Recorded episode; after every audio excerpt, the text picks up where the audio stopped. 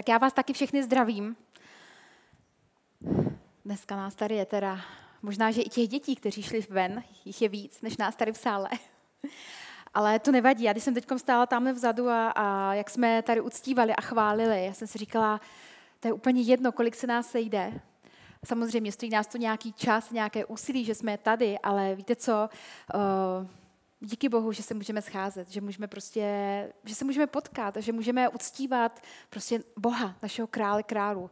Asi by to bylo jiný, kdyby jsme zůstali všichni doma a nějak bychom tam prožili odpoledne, ale já jsem si říkala, bez ohledu na to, kolik nás je teď tady, nebo jo, kolik z nás sešlo. A další přichází, Irenka. tak to je hezké. Ale je skvělý, že jste tady a moc ráda vás všechny vidím a a je to perfektní. Takže pojďme, pojďme pokračovat eh, v té naší letní sérii o obyčejných lidech. A já dneska na začátek eh, bych chtěla přečíst jeden příběh, o kterým potom trošku budu mluvit. A eh, ten příběh je v, v Janově evangeliu v páté kapitole a já vám ho přečtu od prvního verše. Potom byly židovské svátky a Ježíš se vydal do Jeruzaléma. V Jeruzalémě je u ovčí brány rybník, hebrejsky zvaný Betesda, a u něho pět sloupořadí. V nich lehávalo množství nemocných, slepých, chromých a ochrnutých. Byl tam i jeden člověk, nemocný již 38 let. Když Ježíš spatřil, jak tam leží a poznal, že je už dlouho nemocen, řekl mu, chceš být zdrav? Nemocný mu odpověděl, pane, nemám nikoho, kdo by mě donesl do rybníka, jakmile se voda roz, rozvíří. Než se tam sám dostanu, jiný mě předejde. Ježíš mu řekl, vstaň, vezmi své lože a choď. A hned byl ten člověk uzdraven. Vzal své lože a chodil. Tady to je jeden z takových dalších zázraků, který, který Ježíš učinil. A myslím si, že když vidíme nebo slyšíme o nějakých zázracích, tak je to vždycky věc, která dokáže opravdu zasáhnout lidské srdce a dokonce i lid, lid, prostě uh, my, naší mysl. A myslím si, že jak věřících, tak nevěřících lidí, kohokoliv, kdykoliv slyšíme o nějakém zázraku, tak je to něco, čím prostě jsme dotčeni. A uh, myslím si, že i vědci v dnešní době neustále se snaží přijít uh, na kloup zázrakům, jak je to možné, že se něco takového děje ale, ale náš Bůh je mocný dělat velké věci, velké zázraky. A uh, bylo skvělé, jak jsme tady nedávno slyšeli o tom, uh, vlastně jak Hanka, Staškova manželka, byla uzdravená, jak Bůh ji uzdravil z rakoviny. A, a slyšíme ty další příběhy, ale já bych si přála, aby jsme toho slyšeli ještě víc. Aby jsme toho slyšeli zázraky, jak se dějí v našich rodinách, v našem okolí, jak se dějí v životech lidí, kteří jsou kolem nás, aby, jsme, aby toho bylo víc a víc.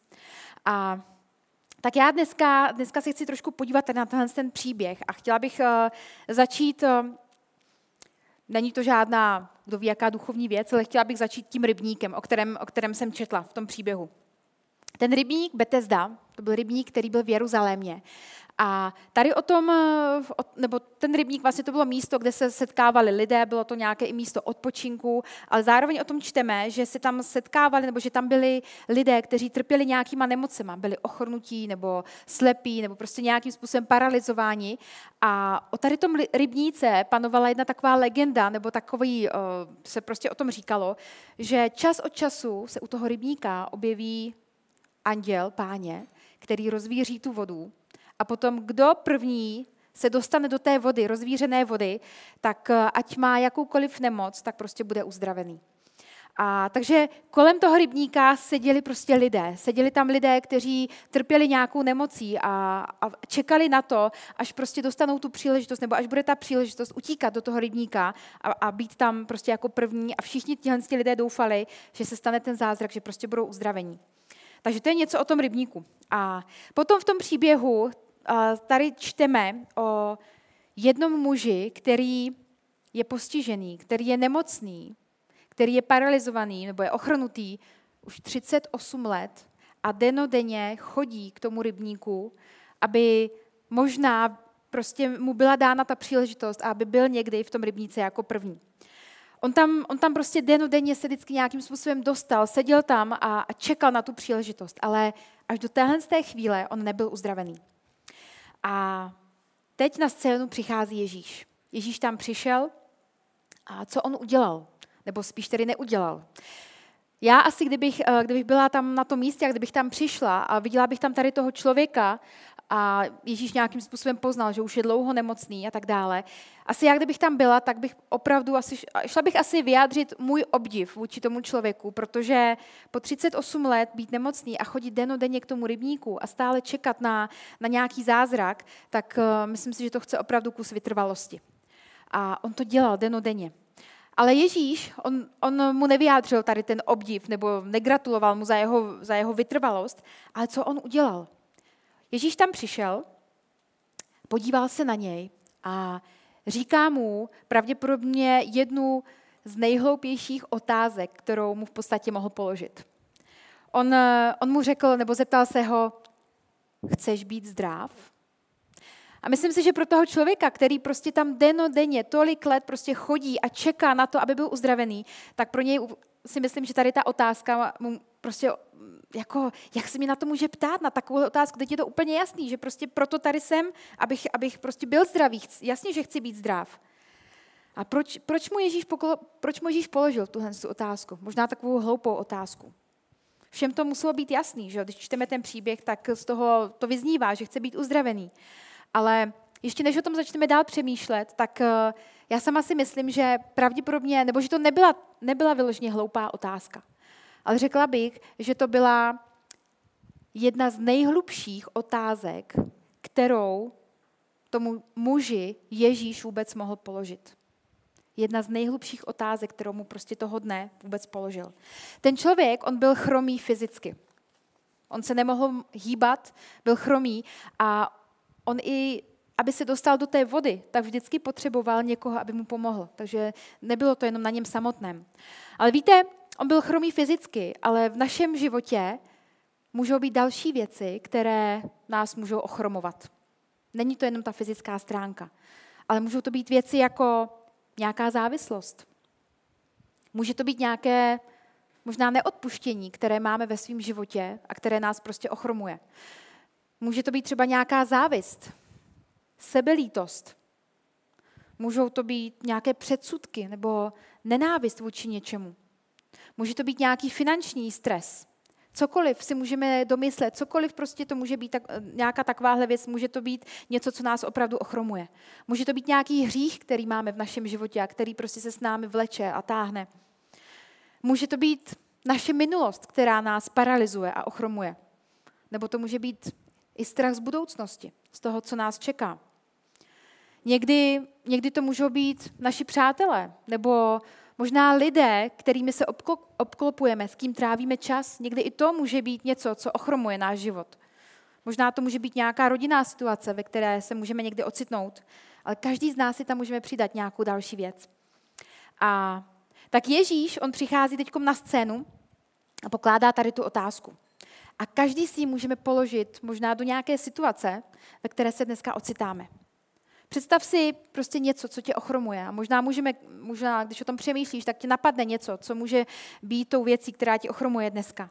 A bez ohledu na to, co to je, tak uh, se můžeme, si můžeme položit tu otázku, chceš být zdrav?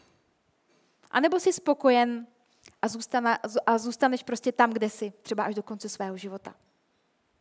Chceš být zdrav? A nebo jsi spokojen tam, kde jsi? V té situaci, ve které se nacházíš. A to je ta otázka. A myslím si, že i dneska prostě Ježíš nám chce položit tuhle otázku. Chceš být zdrav? A víte, my často nemůžeme ovlivnit okolnosti nebo situace, která, které se nám dějí a někdy, někdy v podstatě ani my sami nemusíme prostě zapříčinit to, proč se dostaneme do nějaké situace, jo? ale najednou prostě se můžeme ocitnout prostě úplně uprostřed tornáda. Ale my nemůžeme někdy ty okolnosti ovlivnit, ale můžeme kontrolovat a ovládat sami sebe právě v těch situacích a v těch okolnostech.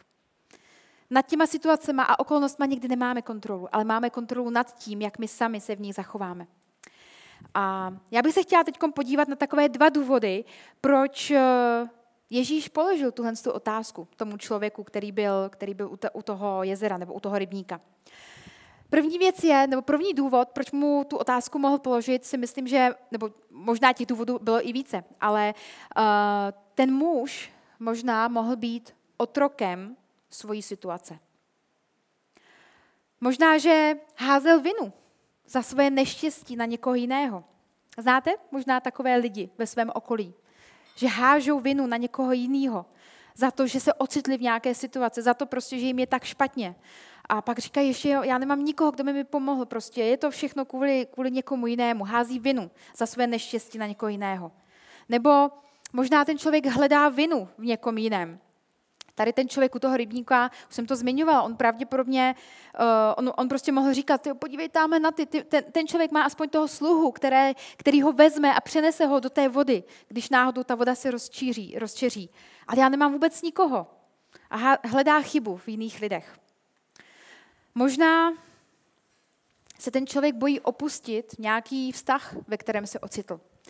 A někdy, když jsme v nějaké situaci už hodně dlouho, tak se to pro nás stane nějakou normou a v podstatě my se najednou ocitáme jakoby v nějaké kleci a říkáme si, tak takhle to, už bude, takhle to prostě už bude na pořád, takhle, takhle prostě to je dané a, a prostě nic se už nezmění. Možná se bojí opustit nějaký vztah. Nebo možná se i trošku bojí a má strach z toho, že když by byl náhodou uzdravený, takže se bude muset postavit na ty své dvě nohy a bude muset vykročit do neznáma. Bude možná muset zapadnout nějak do společnosti, ve které je, eh, ze které byl víc eh, prostě mimo teďkom a bude muset možná si najít práci, možná prostě se bude muset seznámit s nějakou jinou skupinou lidí a tak dále. A najednou je pro něj těžký víc toho, kde už to jakoby zná, do toho neznámého.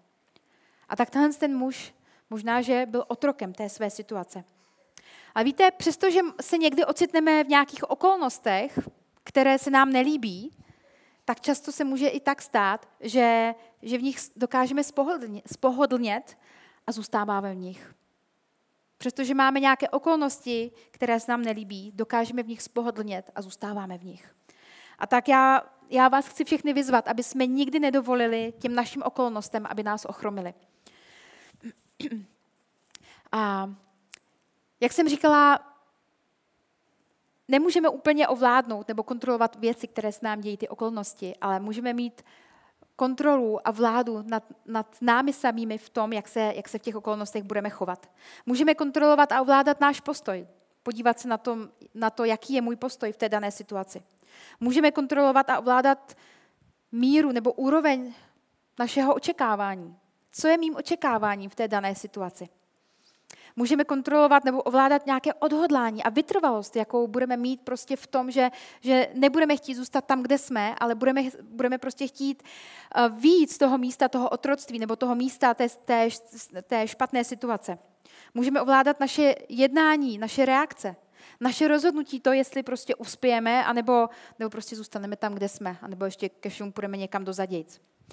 A je jedna, je jedna věc, bez ohledu na to, v jaké jsi situaci, co se kolem tebe děje, tak jedna věc, kterou, nad kterou máme naprosto totální kontrolu a to je to, jaký, jaký máme náš vztah s Bohem. Tohle se nám vůbec nikdo nikdy nemůže vzít. To, jaký je tvůj vztah s Bohem, uh, to, tam v tom nemůžeš házet, nebo ne, nemůžeme házet vinu na někoho jiného, nebo hledat vinu v někom jiném, ale je to, je to naprosto, stoprocentně prostě na nás. Pokud, pokud samozřejmě nedovolíme někomu jinému vejít mezi ten vztah, ale to, jestli, jak ho kontrolujeme a jaký vztah máme s naším Bohem, tak to je čistě na nás. Můžeme kontrolovat a máme vládu nad tím, kolik důvěřujeme Bohu. Jaká je míra mé, mé důvěry v Boha.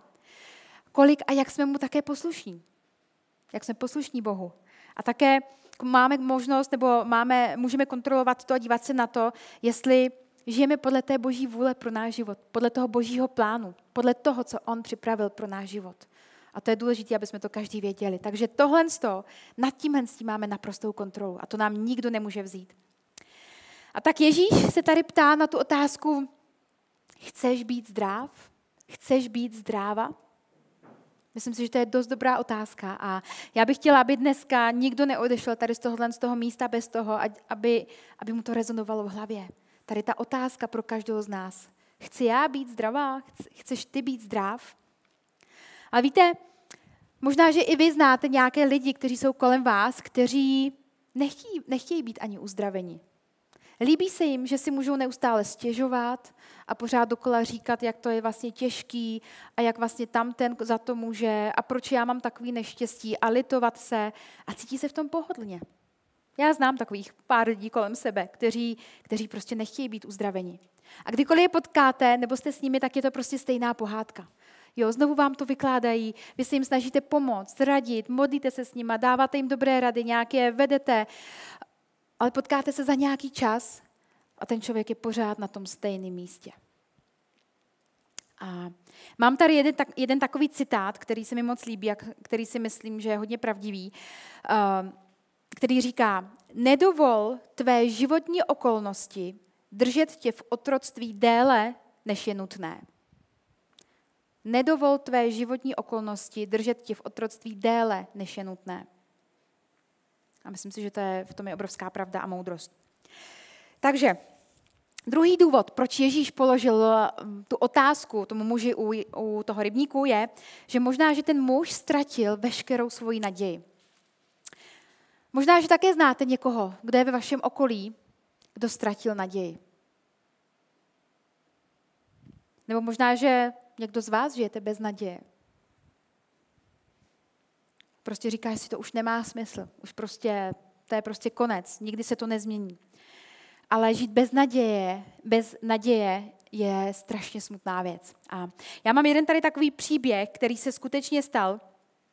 Je to, nevím, jestli jste někdo byli se podívat v koncentračním táboře v Osvětimi. Byli jste tam někdy někdo? Jo. Je jeden, jeden rakouský lékař, který byl vlastně židovského původu, ale má zároveň i české kořeny. On se jmenoval Viktor Frankl a on napsal knihu, která se jmenuje A přesto říci životu ano, a ne psycholog prožívá koncentrační tábor. A tady tenhle ten autor, on v té knize mluví o jednom období, které se odehrálo, uh, možná, možná to byly tak dva, tři týdny, uh, bylo to během Vánoc, uh, na konci roku 1944, což bylo Vánoce 1944 až do nového roku, prostě roku 1945. A on říkal, že úmrtnost v tom koncentračním táboře prostě dramaticky přesáhla jakoukoliv mez, která do té doby byla. Jo? Že strašně lidí v té době umřelo. A On říká, že tím důvodem nebylo to, že by eh, byl větší hlad nebo že by byly krutější tresty, ale uh, byl to jeden jediný prostě důvod, proč ti vězni umírali. A to bylo to, že oni před těmi Vánoci, uh, před, těmi, před těmi Vánocema doufali, že se dostanou domů, že půjdou domů. Ale pak se dozvěděli, že je nikdo nikam nepustí a že tam budou muset zůstat. A ty lidi, ti vězni, ztratili veškerou svoji naději. A jako důsledek toho, té beznaděje, kterou oni začali prožívat, bylo to, že jich obrovské množství prostě zemřelo. A to je realita toho, co způsobuje prostě beznaděj. Tohle je asi takový ten, uh, takový ten uh, um, jako šílený nebo hrozný jakoby dopad beznaděje, ale představme si to, že když člověk prožívá beznaděj, čím až to může skončit. Co ti lidé museli prostě prožívat. A Možná, že i tady ten člověk, který seděl u toho rybníka, už prostě byl nemocný 38 let, každý den tam chodil a říkal si, že už to jediné, co mi zbývá, je, že tady prostě budu čekat na ten, na ten můj zázrak, který se možná stane, nestane. Pozoroval tam ty lidi, kteří prostě chodili se koupat nebo chodili do toho rybníka. A to bylo to jediné, co jemu zůstalo. A možná, že už, už prostě ztratil naději na to, že, že někdy bude uzdraven nebo že se ta jeho situace, ta okolnost nějakým způsobem změní. A tak eh, bych vás všechny chtěla pozbudit, že pokud máme v životě nějaké situace, které nás ochromují, ať už to je cokoliv, nemusí to být prostě jenom ta fyzická stránka, ale můžou to být další různé věci, tak eh, nestrácejme náš smysl života, nestrácejme naději, protože bez toho budeme opravdu zoufalí. Nestrácejme naději, nestrácej naději. A protože pokud chvíle když s tím něco neuděláme a budeme pokračovat v tomhle způsobu myšlení, tak se to skutečně stane naším životním stylem, že takhle budeme přemýšlet. Bude to náš způsob myšlení, způsob myšlení bez naděje. Každý z nás někdy prochází těžkýma okolnostma a situacemi. Myslím si, že tady není nikdo, kdo by, kdo by neřešil něco těžkého, kdo by neřešil nějaké okolnosti, náročné okolnosti, něco, co nás ochromuje, paralyzuje, ale tady ty věci nad náma nemusí mít kontrolu. Protože náš Bůh je mnohem větší. On je, on je Bohem, on je, on je tím svrchovaným králem, který má nad vším kontrolu a on, on je větší než všechny ty okolnosti, které se nám dějí.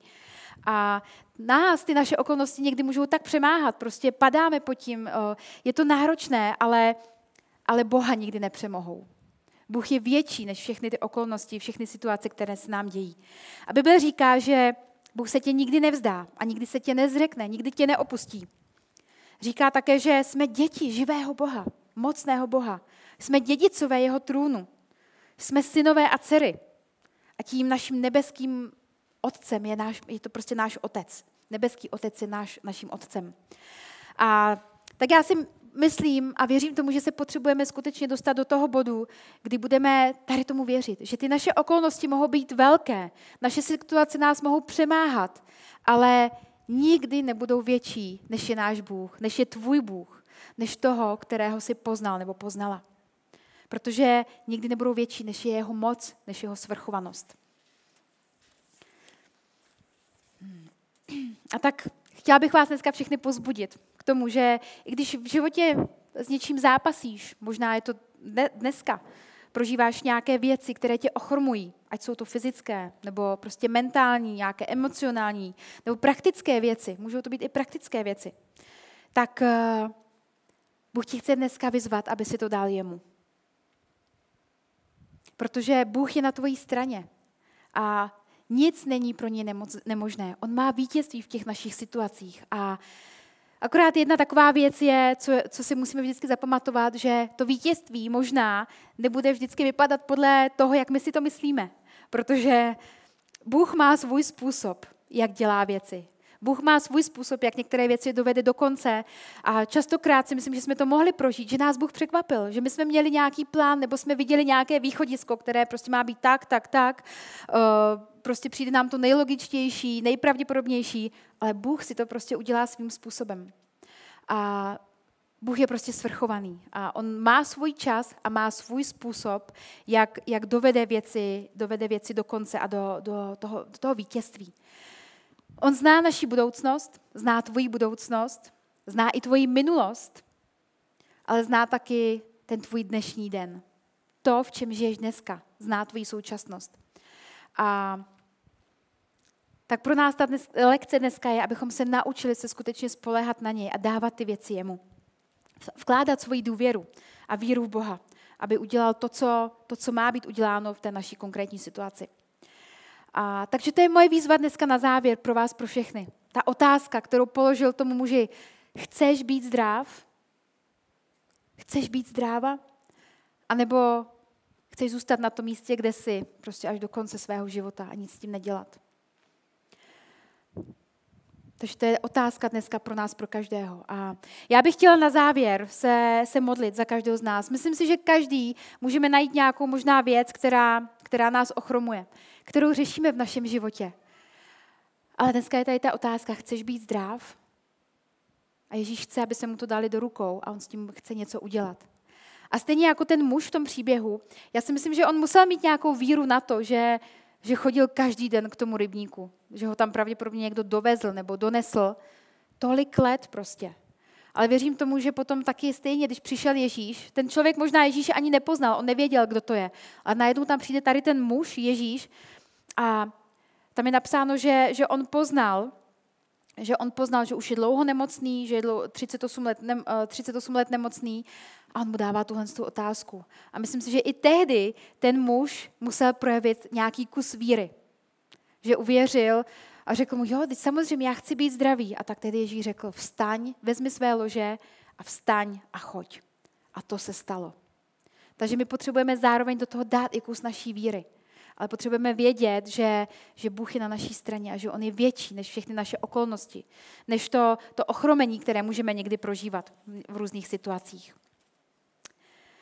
A tak já se chci modlit na závěr.